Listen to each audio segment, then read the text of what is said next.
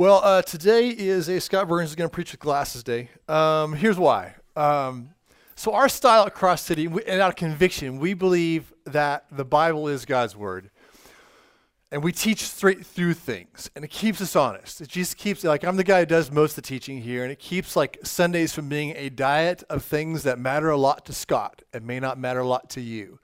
Uh, we are God's people. We go to God's Word. We read God's Word. We believe it with all of our hearts. Old Testament, New Testament. We mostly live in the New Testament around here because that is the New Covenant. Some big reasons for that. Lunch, if you want to know more about that. Um, but we teach all the way through God's Word, and we've been going through the book of Romans. And uh, we are hitting some good stuff coming up here. All right. But here's the deal. If, if I've never met you before and this is your first time here, you're kind of new to it, there's those times where you go over to someone's house to learn something. So in our, in our family, the ladies of my wife and her sisters and heritage up the Hinton clan, um, they're particularly good cooks. They're really good cooks. And they cook weird things that are like way off the level with me. Like I can cook a piece of meat or a quesadilla um, on that level, you know, basic. But every now and then, um, I tried to make a little meat dish a couple months ago that involved some like that witchery stuff you do with like celery and and stuff like that, where you make something like a base, and it didn't go so hot. Um, and so uh, there's times where I've, I've, seen people come over to our house and ask Melissa, "Hey, can you teach me how to cook?" And and they think, "Hey, they're thinking like meat or quesadilla level, right?" But they enter the kitchen on a day where we're talking about like recreating deeply authentic Indian dishes or something like that, right? And I mean, there are pots and pans all over the place. There's all kinds of ingredients, and it's kind of heavy duty. It can be kind of shocking when you come into heavy duty stuff. Uh, our passage today is that. Okay, so uh, if this is the first time in your introduction to Christianity or new to our church, um, these passages here in chapters 8, 9, and 10 of Romans are deeper, richer things. They're very, very powerful things. But, but here's the deal as people of Jesus Christ, we have come to the conviction that He is the way, the truth, and the life. And He has way, truth, and life that we don't have. We aren't the way, we don't have the truth, right? And we're not the life in ourselves. So we go to Him and being accepted by him, we as his children sit down at his feet again and again and again. And we will, into eternity, sit down at the feet of Jesus and say, Give me what I need. Teach me the way. Teach me the truth. And sometimes it's really simple. You're like, Yeah, I kind of thought that before. And sometimes you look at it and go, That is opposite of everything that has coursed through my veins. The problem is not what's in his veins, the problem is what's in our veins. And that's why he came. That's why he came. So that's our position as we go through any text. Um, no text is an unfortunate text. Some texts may be hard to understand. Some texts may have some things that are very difficult said in them, but they're all good texts. And our commitment is to never sit here and teach any text in an apologetic way, like I know it's, it's I know it's really unfortunate, but here's a little nugget of goodness. The entire thing is good. The entire thing is good, though the entire thing at times may be hard. Our passage today, the entire thing is not hard, but it's I just want to gear us up as we go into it. Okay, um, it's a thinker. Um, maybe, maybe another way like this. Some passages, kind of like if you have a house, there's something really satisfying. Uh, uh, some of you guys may get this. Something satisfying about getting a nice new piece of furniture, like a couch. Like when you're married, and the first time you don't use a second-hand couch, you get to pick out the patterns and the shape, and it's kind of cool. It's satisfying to put it in there. Um, but there's other days you do something in the house that isn't quite so immediately satisfying. When you need to put the beam in a house, right? That isn't so satisfying as rolling a couch in and sitting plopping on it because it's all cushy and soft. But man, you need the beam in the house. The beam is what keeps the roof from crushing you and your children, and we need the beam. These passages here, Romans 9, another way to look at it, are beam passages. They are the structure on which so many things are built. And so God in his kindness is coming to us and he's saying, let's put on our let's put on our mud boots. Let's get ready. We're going to follow arguments and statements through these chapters here that are going to really help us lay foundation for the beam work of the gospel house that God teaches us, if that makes sense. All right? So, with that said, also, I have to read a lot more than I usually read because I want to be precise as we go through here. And I also don't want to be here till 2 in the afternoon. So, I would encourage you, number one, make sure you have a Bible open in front of you on your phone, or you can run back in the back. There's no shame. We have a stack of, of Bibles back there with incredibly small print that's hard to read, um, or lean vigorously over your neighbor's shoulder. Okay, so like uh, we're gonna go back and forth in the text, back and forth in the text, and really want you to be in that text. And with that said, let me just pray, as we enter it, okay? So, Father, we come to you and we uh, sit at your feet. We want your truth. We want to understand the way things are. Particularly, Lord, we want to understand what you are saying and what you say is important for us to know as your children. So, Lord, please give us um, malleable hearts. Let your spirit stir in us so we take your word and your word is believed uh, deeply in our hearts. Help us understand these things correctly. Father, please be with me that I would speak clearly and correctly and truly to your text. We love you. And we ask you for your help, and we look forward to your help today in Christ's name. Amen. All right, last last ridiculous analogy I'll give you for a moment is if you're here this morning and you don't know Jesus and you're trying to understand him, you are coming to a, a passage that is some really background stuff. It's very powerful, it's very important, but it may be hard for you to digest, but it's all true. And you'll be able to understand it. I fully believe you'll be able to understand it. But this is really God coming to his children and telling them about the way things work. So you may or may not find it immediately applicable to what was bothering you this morning. But this is the power and the heart of our God that we sit and worship underneath. We are in the book of Romans, and because we're in Romans and we had been there for a long time, but we haven't been there for a while, I need to give you a brief, brief catch up. Okay, Romans was a letter written to some people who lived in Rome by a guy named Paul. Uh, Paul was an official emissary of Jesus who was a super highly trained Jewish theologian under the primo guy named Gamaliel.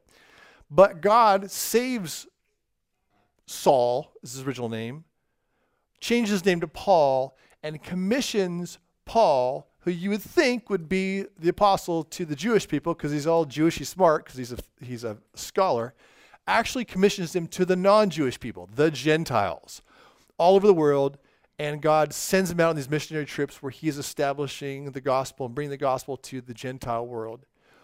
And he's in a different spot of the Mediterranean right now, but he's writing a letter to the people of Rome, and he's never been there before.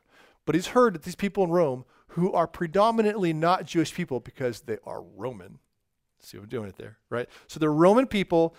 This message of the Jewish Messiah has come to them, in the years it's come to them, there's been some stuff, political stuff happening in Rome where the Jews have been kicked out of Rome.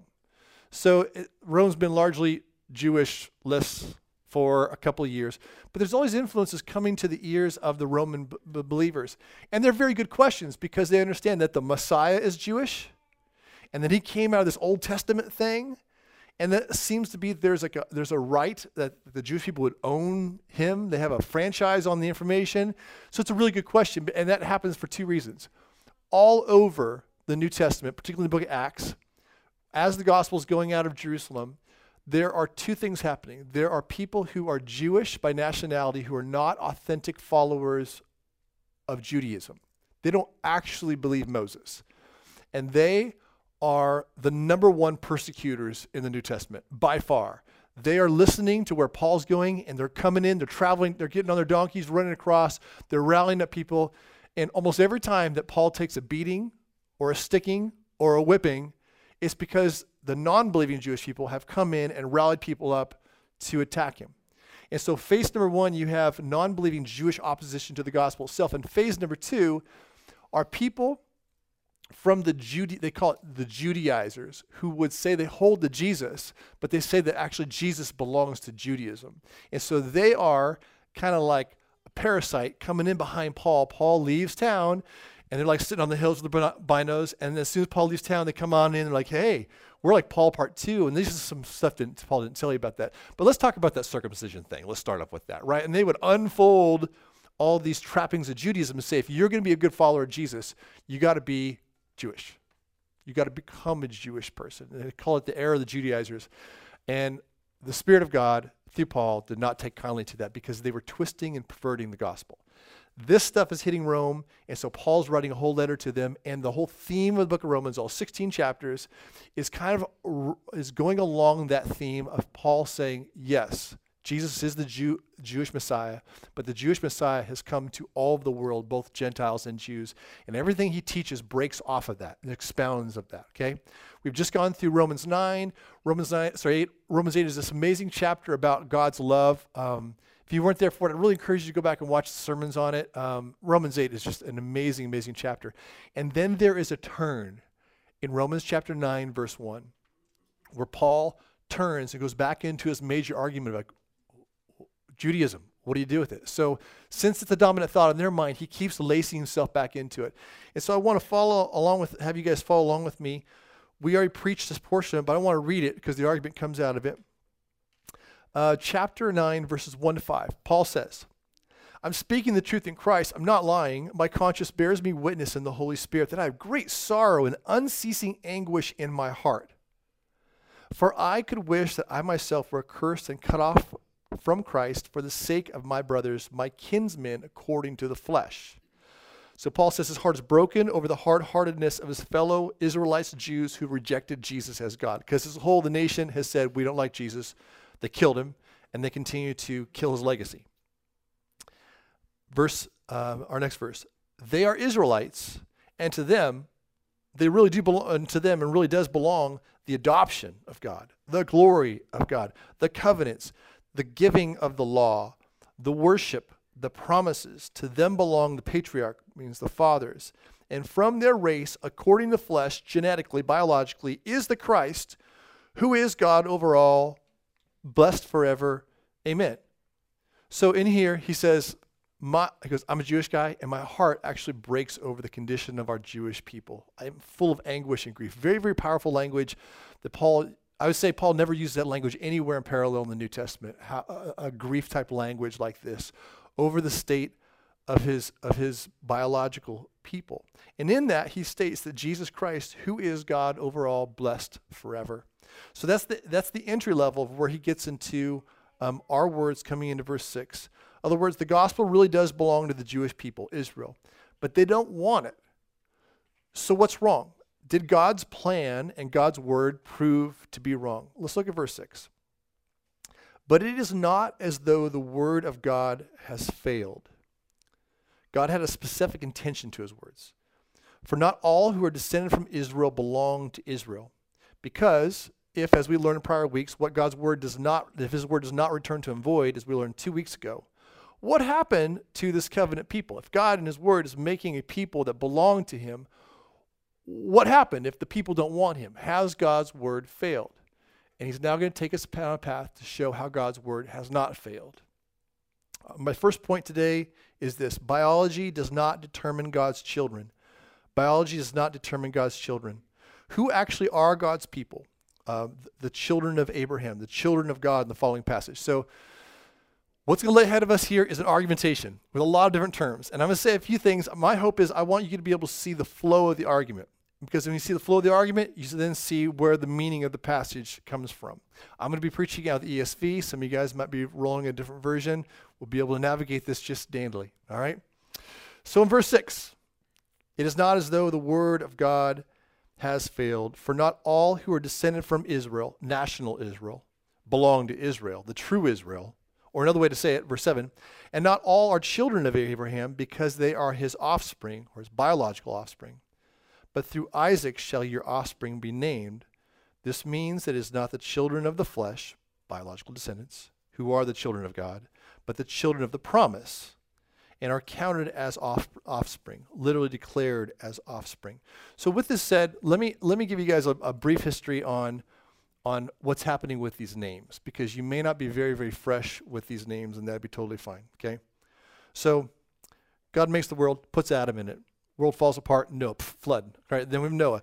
And then fast forward past Noah time, God shows up and talks to a man named Abraham. And God says to Abraham, I will make a nation out of you. I will make a nation out of you.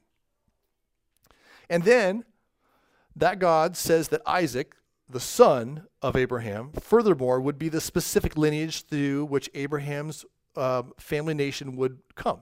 So we have an Abrahamic covenant. It's a promise from God to Abraham, and then it's passed through to Isaiah, to Isaiah. And then it's passed through further. God later says that Isaac's son, Jacob, will be the namesake of Abraham's and Isaac's family. So not only will be Abraham's, but specifically down the lineage of Isaac, and then specifically down the lineage of Jacob. It will be the he will be the namesake, and Jacob's name was changed to Israel.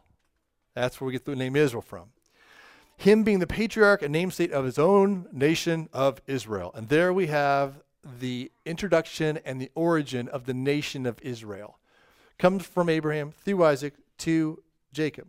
So when we have these arguments up here in our first text up here in, in verse 7, 6, 7, and 8 about children of Abraham, children of God, what is being said is God has been telling him, people, has told to humanity that God has children. And he refers to them as the children of Abraham because it's going to be happening through Abraham. So you have children of Abraham, children of God, those are synonymous. The players in it are Abraham, his son Isaac, and then his son Jacob. And then we'll talk about their wives in one second. So here clearly we see that God has two people in mind when he says Israel. Not all of Israel were of Israel. One of them was the nation Israel, one of them are his true people, the true Israel. So let me uh, let me make one more run at verse seven because I think uh, I just want you to be able to see the argumentation of it. And, and by the way, uh, when you try to read the Bible, um, two things might be really helpful. Number one, it is helpful to have more than one translation around with you. Old Testament was written in what? Good, and another language, but mostly Hebrew. And then New Testament was written in. Okay, so those are foreign languages to us. Uh, how many people here have studied another language? All right we have this little problem called word order, right? Where like, um, let's just say in California where I'm from, we have this great restaurant called El Pollo Loco. Now, in my mother tongue, we call that the crazy chicken. But in the Spanish tongue, we call that the chicken that is crazy, right? And we have word order, things like that. So when we're speaking in Greek and in Hebrew, we got word order issues. So you can't just simply translate one word to the other and stick it in the order. We would never be able to understand it. They'd be really quick, especially because in those languages, a lot of times they have the habit of importing emphatic words from deep in the middle or the end of a sentence to the beginning because they want to grab you right there, like none, right? So there's all kinds of challenges in translating. So we have English translations, and English translations are great, and they are the Word of God.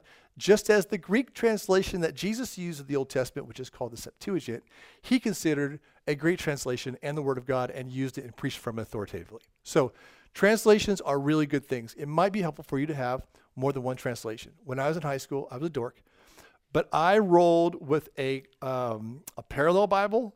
I just got all excited about it. And it, was a big, fat thing. I stole it from my dad. And it had the King James, had an NIV, had something else, and then it had this amplified version that was like double the length of everything else. And so it was helpful for me when I would read things to go like, um, uh, just read a different version of it, and you can start to see where there are some words that are challenges to understand. And so um, that's a helpful thing. It may be helpful for you to own that or look online because they're they're free out there. But it's good to have a couple different translations sometimes when you're trying to understand something. But number two, when you're using different translations, follow arguments. Follow arguments. The Bible's not understood by necessarily small little phrases. It's written in arguments. Paul, the whole book of Romans is an argument and we use back and forth the same thing. In this text today here, there's an argument that flows. And if you're not watching out for it, you'll step right over it and kind of miss some of the major stuff happening. So for instance, let's look at verse 7 and learn from this. And he says, verse 7 is an explanation of verse 6. Not all of Israel, not is all Israel was of Israel, right? And he goes, for instance, seven, not all the children of Abraham, not all are children of Abraham because they are his offspring, but through Isaac shall your offspring be named. Here's why you may not be really locked into that. Um, because when you read that naturally, and I would say naturally as I'm reading out the ESV right here, the point is not made. It says, and not all children of Abraham not are all chil- not all are children of Abraham because they are his offspring. So verse part A of this verse means children of Abraham isn't a biological issue. Okay? Not all are children of Abraham because they are offspring. So just because they have a little bit of the gene pool, like they have the eyebrows of Abraham, doesn't mean that they are his, truly Abraham's children. The second part of this verse is supposed to support that, the but. But when you read this in ESV, through Isaac shall your offspring be named, it almost doubles down, sounds like it doubles down on actually, it will be your genetic children. The answer of that being, um, and if you read an NIV today, NIV wins on this little case here. The last word there, your offspring shall be named, or as the NIV puts it, reckoned, is a Greek word called kaleo. It has two terms all the time referenced. Uh, one means it's identification source, like I will be called Scott of Burns because I am Scott Burns. So, in some sense, my kaleo is Burns. Uh, it, is, it is the familial name by which you are identified. The other, which is more common and is used in verse 11, is it is a summoning. The calling is a summoning, it's not identification factor.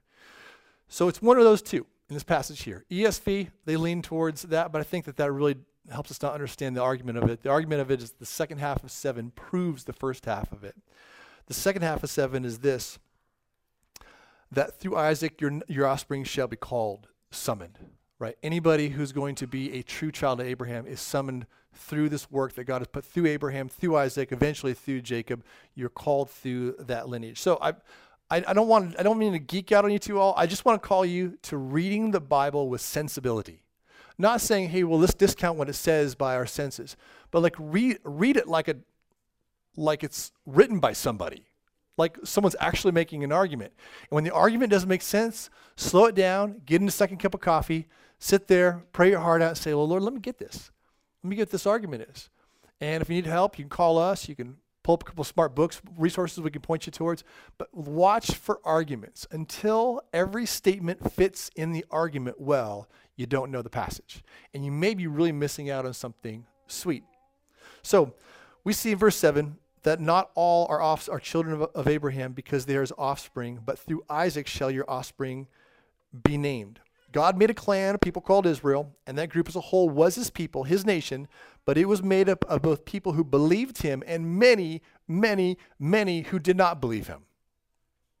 Um, yet they identified with him with some kind of lip service, or they just loved his nationality, like Jew, and love it. But their heart really wasn't there. And just because you were a Jewish person doesn't mean that you were or are an authentic person of biblical Jewish faith. Jesus made this clear. To trust him, not me on this. In John 5, 46 and 47, Jesus says to this, Jesus, by the way, he's a Jewish person, saying to Jewish people, Jewish leaders, For if you believe Moses, that's the Old Testament, if you believe Moses, you would believe me. Jesus says, if you actually believe the Old Testament, you would believe me, for he wrote of me. Jesus is so hot dog in this conversation. It's amazing. Just like standing there, like, Moses wrote of me. I mean, no wonder these guys who don't love him are trying to stone him. Are you kidding me? You're telling me that all this in the Old Testament is pointing? he goes, Exactly. If you believe Moses, you would believe me, for he wrote of me. For if you do not believe his writings, how will you believe my words? So, so catch this statement. And this is where we love to sit and feast Jesus. If a person does not believe Christ, then they do not authentically believe Moses, authentically from the heart. And number two, if you won't believe the Old Testament, then you won't believe Christ either. We love the Old Testament. We believe every single thing the Old Testament says, and we interpret it through the commentary called the New Testament, which unfolds and aligns it. So we hold to this. We believe Moses. If you don't believe Moses, you don't believe Jesus. If you don't believe Jesus, you don't believe Moses. Biological lineage from Abraham is not what God was talking about when he made promises about Abraham having a family nation. Second point is this promises are what makes God's children. So, number one, it's not biology. Number two, promises are what make God's children. Look at verse 8. I told you this is kind of heavy stuff. Live with me, okay.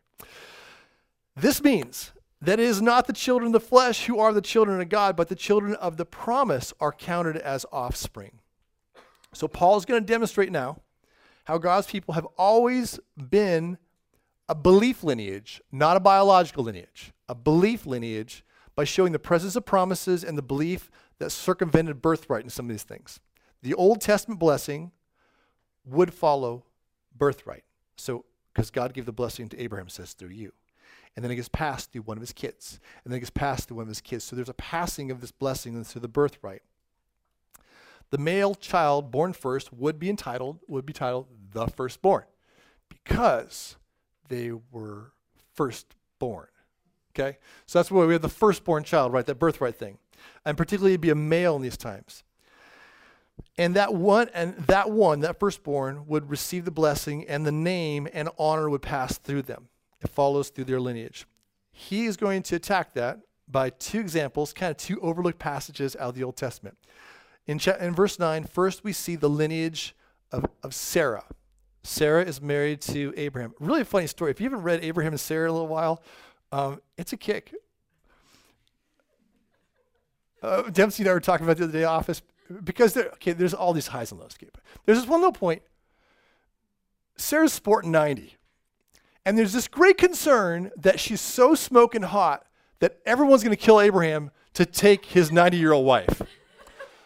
Uh, I don't know. I'm still trying to figure all all what's going on there, but like it was a big concern that she Sarah was a looker, um, even in her age.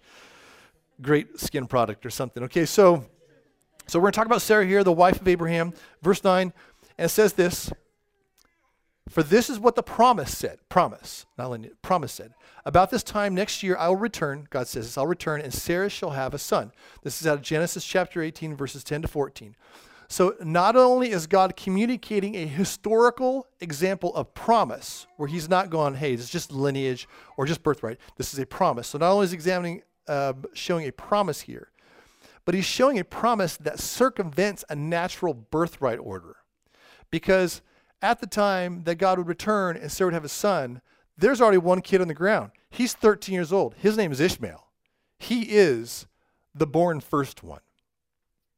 But everyone who's reading this knows actually now the title's been shifted from Ishmael to Isaac. Isaac is now proclaimed the firstborn. And so it's hitting their minds like, oh, that was a promise, and that promise circumvented not only biology, but circumvented birthright. Ishmael was now a teenage son that was the born first one, but now the younger son, Isaac, would be official firstborn, the namesake of the family, carry on God's blessing. The promise of God to Abraham and Sarah did not follow natural biological birthright. Isaac being the son into which God would Isaac being the son into which God would funnel Abraham's true children through and call his family, that was a promise. Second example he uses is Rebecca. Look at verse 10. Um, Rebecca is the wife now of that son Isaac. Okay? And so he's going to say, second example about how it's actually through promise and not through lineage or birthright is remember great grandma Rebecca. Verse 10 And not only so, but also when Rebekah, the wife of Isaac, had conceived children by one man, our forefather Isaac, though they were not yet born and had done nothing either good or bad, in order that God's purpose of election might continue, not because of works, but because of him who calls, she was told, The older will serve the younger, literally, the greater will serve the lesser. As it is written, Jacob I have loved, but Esau I've hated. I want to read that again, but I want to omit verse 11. Verse 11 is explanatory note, and I want to just pull it out for a second. We'll unfold it in a second, but I want to omit verse 11 to read the flow of the argument. Verse 10 And so, not only, but also when Rebekah, the wife of Isaac, had conceived children by one man, our forefather Isaac, verse 12, she was told, The older will serve the younger. As it is written, Jacob I have loved, but Esau I have hated. So Esau was the son that was born first. If you remember the story, they're twins um, Esau and Jacob. Esau is the hairy man. It's, it's, in all of our kids' lessons, right? But Esau is the first one. And so therefore he is, because he was born first, he is the firstborn. And then there's this whole thing with a bowl of oatmeal happened on halfway through the story, right? Where he's so ravenously hungry that he says, Man, I'll give you my birthright for a bowl of oatmeal. So despised what God had promised, so cared so little for it, that he exchanged all of that for a bowl of not tasty cereal. And in that moment of time, um, what happened was he no longer was the firstborn, Jacob was the firstborn. There was this transfer of firstborn status in that moment, promised long ahead of time by God Himself. When God said to their mother, Hey, when they're born, eventually the older will be subservient to the younger. Esau was the son that was born first, but Jacob himself became the firstborn, the namesake of the family, and to carry on God's blessing, Esau would be subservient to him. And the extent of this favor, and he makes a point in the last verse, the extent of this favor and non favor of Jacob over Esau was so powerfully stated that he said in these ways For Jacob I have loved, and Esau I have hated. Whew, man. I think when I read through this passage the first time, I, I, see that so loudly that I can't get over it. Like it catches my attention. I'm like, God hated. God hates. God hates. Um, you can just go to blueletterbible.com, search the word hate, in whatever your favorite version is and just take a read. A lot of it's pe- people doing bad hating. Sometimes it's God calling to hate certain things. There's a fair bit of there about what God hates and who God might hate. So hate is not something foreign to God. And when it's done, it's done in perfection and done in holiness. But it so catches my attention that I can't notice everything around it. That word hate, I feel like, is so shiny that it puts a shadow of, over all the way around here. So I just want to address the word hate for a second. Um, it's actually a quotation out of Malachi chapter 1, verses 2 to 3. Um, the biblical concept of hate, both Old Testament and New Testament, is a little different than our English one. A little bit, it includes it. Our English sense of hate, um, and there's probably really no other use of it than this, is scornful, spiting, despise. Right? Just scornful, spit upon, despise. That's hate. If I say that, um, man, I really, really hate somebody, you're like, that's tough, man. If I said, man, I hate John Eagle, you're like, man, it's, it's, it's, rough. And you think you think that I've got a snarled lip when I say it, like there's an intensity to it. Biblical hate is more broad than that. It does include that, but it has a, a more broader, lesser uses also. It includes one that means no shared loyalty, a commitment to another so strong that it leaves no shared commitment to the other party. Um, and I think this is this is where Christ is heading.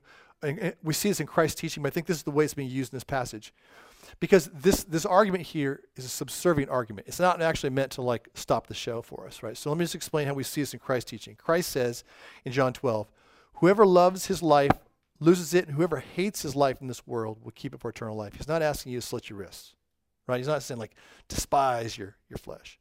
In Luke 16, no servant can serve two masters, for he will either hate the one or love the other. He will be devoted to the one and despise the other. You cannot serve God and money. Not talking about a despise on the, on the one any longer. And finally, in Luke 14, if anyone comes to me and does not hate his own father and mother and wife and children and brothers and sisters, yes, even his own life, he cannot be my disciple. I'm just going to tell you, when Jesus says that, he says a bunch of other things about your father and mother and children and the people around you. And he tells you to love them. So, this is not the definitive perspective that Jesus is saying on how you handle the people around you, but he is describing a perspective about how you view God versus how you view everyone else. You are so committed to him that there is nothing holding to another person. It's not like I'm 80% loyal to God and 20% loyal to my wife, and maybe 2% loyal to my kids. He goes, No, no, all loyalty comes to me. How does that flesh out? That fleshes out later on in the gospel, where Jesus says, Because of your love for me, your unabashed love for me, your kids will walk away from you sometimes. Your spouse will walk away from you because you're not sharing your heart with them. Your heart is fully committed to me, and that is odious and frustrating to them because you're fully committed to me. I think this is the use in which this passage is referring to this because how it's actually used in the passage. I believe it's the yes, the lesser use of hate, a complete commitment of favor to Jacob with zero obligation and commitment to Esau. So this catches our ear strongly, but we need to make sure it sits in its space in this text. It's not the highlight of the text. The highlight comes just before it.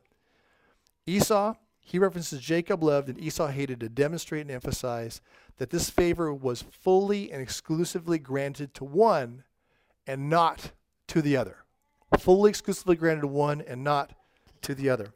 So, in showing how the promises of God have always been the pathway to God revealing who his children are, we now see there's three things that don't determine who the children of God are. Number one, biology. Biology does not determine who the children of God are. It doesn't matter if you're a Jewish person, and it doesn't matter if you're um, the, the blood child of a believer. Biology does not determine who the children of God are. Number two, natural birthright. That does not determine who the children of God are. And third, morality. We'll talk about morality in one second. That does not determine who the children of God are. Even how God dealt with Jacob and Isaac demonstrated that God was giving Abraham a family nation that was based upon promises and people believing those promises rather than resting on biological or moral grounds. Our third piece is this the promises display true power. Go back to verse 11 because verse 11 is an explanation, but verse 11 shows us our emphasis. It's actually just written in the notes there. You, you, you see it. Verse 11 Though they were not yet born and had done nothing either good or bad, in order, there we go, in order that God's purpose of election might continue, not because of works, but because of him who calls. So there's a, there's a statement in there, just when you're just doing basic reading, where it says, in order that, it's showing what it's pointing to. There's something being pointed to, and the being pointed to is God Himself and His purposes of election. So there's a reason behind our salvation, but it's not our biology or our genetics, and nor is it our works. It's the proactivity of God. Notice the things that build that case in verse 11. Number one, they weren't born yet. They're not born yet, right? So this promise is telling what's going to happen, where God's favor is going to be, and these people are not in existence yet. And because they're not in existence yet, they have not had a chance to accrue any sense of guilt or merit. That's actually the last line there, right? It says, because of works, because of, of him, not because of works. They weren't able to do anything, either good or bad, because they weren't born yet. So God is using this example to say, listen, it is about promises, it's not about biology, it's not about birthright, and it's not about morality. Instead, it is about God's purpose of election, that it might continue, not because of works, but because of him who calls.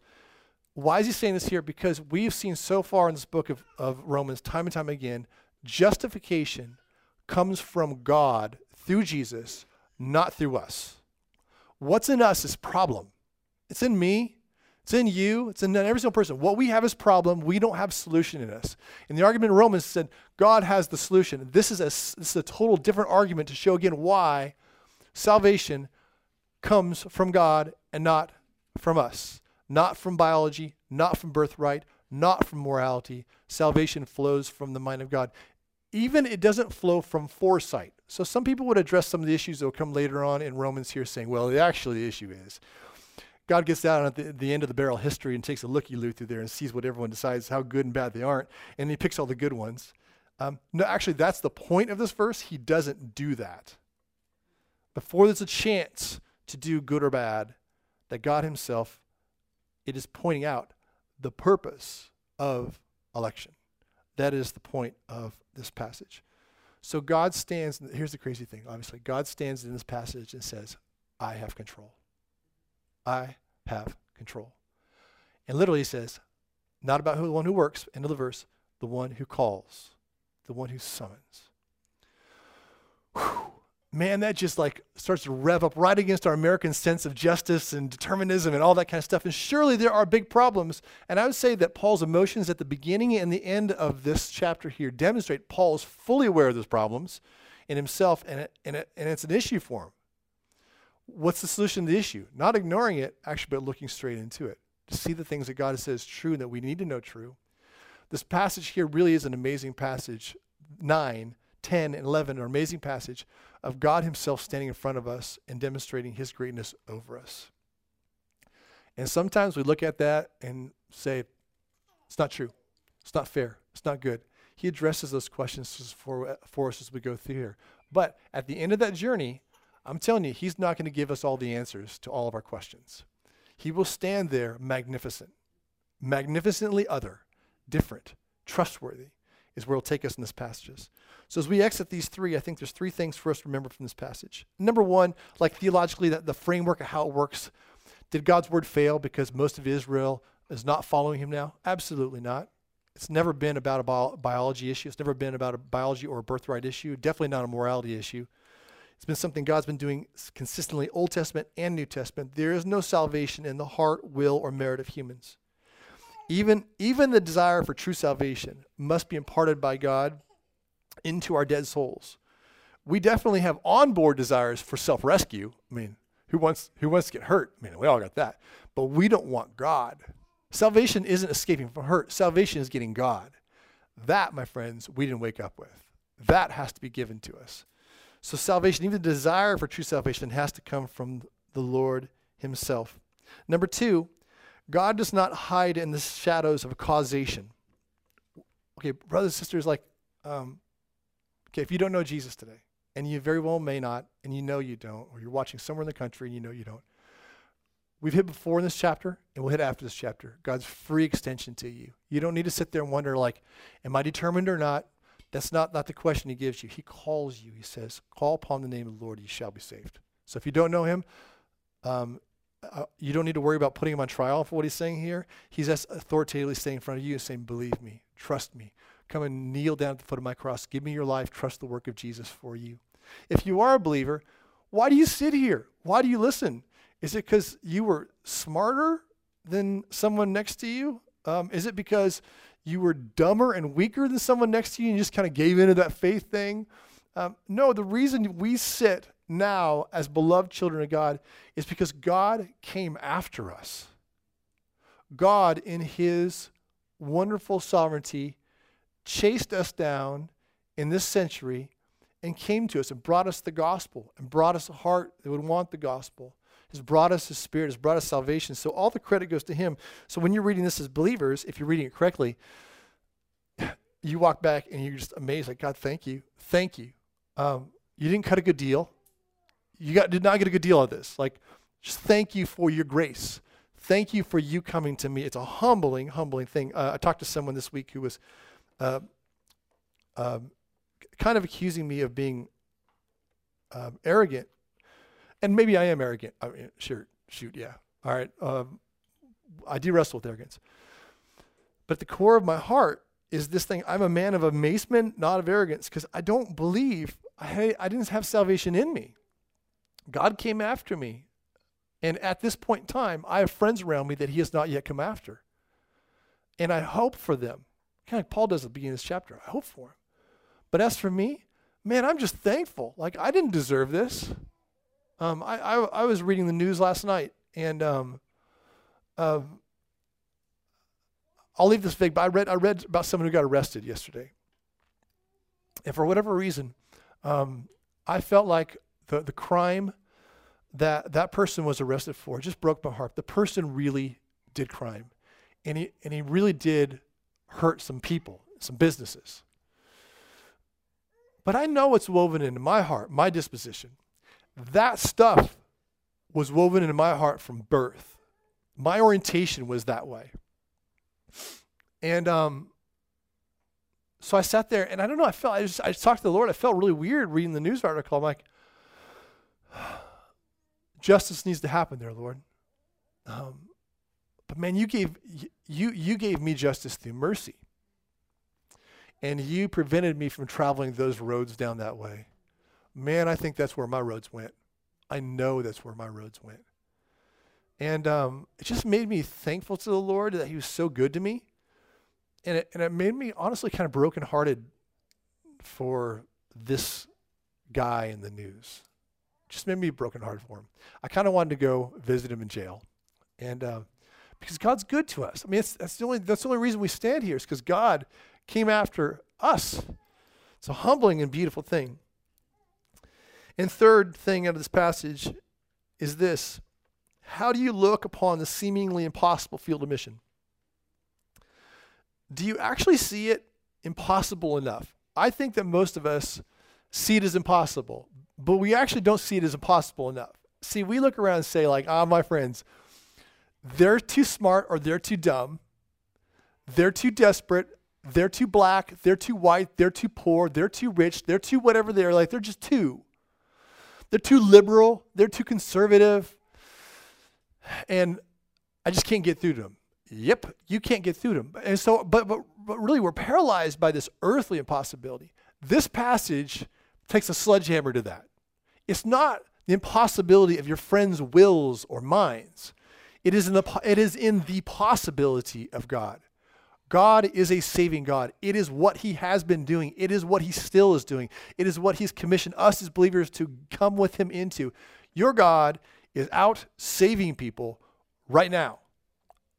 The impossibility is not the people. The impossibility is this is God who elects this passage and calls. The question is, where's he doing it today? Uh, you can't, he doesn't tell us who he's doing it to or when he's going to do it. So there's like this divine pleasure of like noticing the world around you and going, okay, if the problem actually isn't the stopping point, isn't actually in the power of man, if the stopping point really, if the power really belongs to you, Father, let's go. Let me see it. So you are doing and calling work, and just as much as you're doing calling work, you're doing a sending work of me into that. And I know the tools. It's the Spirit who indwells me. It's the gospel of Jesus Christ that I have on deployment. And I know that the Spirit of God uses the gospel of God to do what only God can do. And the only way God will ever do it. So if we see that and we believe God's power, it is absolutely liberating to our sense of mission because we're stopped by too little of an impossibility. We see then the greater impossibility of these things residing in the power of God.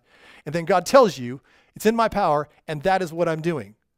And if you know it's in his power and you know it's what he's doing, unless you want to riot because it's not going to be on your order or to the targets you think are best, Um, there's this beautiful thing that Him and His wisdom, and His, his mercy and grace, you can engage with Him in that and carry that message of the gospel to people. And what you can do all the way along is do verse 1 of Paul anguish and burden pouring out for the Lord for your spouse that doesn't know Jesus, for your kids, for your neighbors, for your friends. Like, like let it burn on your heart. Ride with joy into the fields of God's harvest and let the souls around you burn on their hearts. Because it does it in the beginning of this chapter, and then look at verse, yeah, you don't have to look at verse, verse 1 of chapter 10. Same thing. So he goes, this, is, this is my heart, and this is my prayer is for these people. So there's amazing power when we understand that the power is actually in God's hands. God has put it before us all today, and this is the emphasis by argument of the text, in order that we might see the truth of verse 11, in order that God's purpose of election might continue, not because of works, but because of Him who calls. The, the good news of the gospel is it is in God's hands. It is in God's hands. We'll have a bunch of questions, mysteries we'll be hitting in the next couple of weeks as we go through this passage. But today, that's the emphasis of the text. It's not something to be hidden from. Is it confusing? Does it sound odious to our American ear? Oh, yeah. Um, who's going to like that one in our natural state, right? But this is truth, and this is now our God portraying to us the way it actually is and the way that it is good. And there's a ton of joy in this as we come in with humility. Remember, we are such amazingly blessed people in God's grace. And we are liberated when we know that our God saves, and that is what He is doing. He is saving. He is saving, and He's sending us to proclaim the excellencies of him who called us out of darkness, called us out of darkness into marvelous light. So, Father, we come to you and we um, are helped by deep truths. And um, sometimes those deep truths are hard to cut up and chew, hard to understand the edges of it. And sometimes we don't think it's good unless we can understand the edges of it, Lord. But you are true and right and good. And so please give us hearts to um, contend with what you said, understand it and believe it, and to give you praise, to rest in gratitude, and to um, take joy in riding out with you into the fields of harvest as you do what only you do, and no one can stop you. And we praise you for that power. In Christ's name, amen.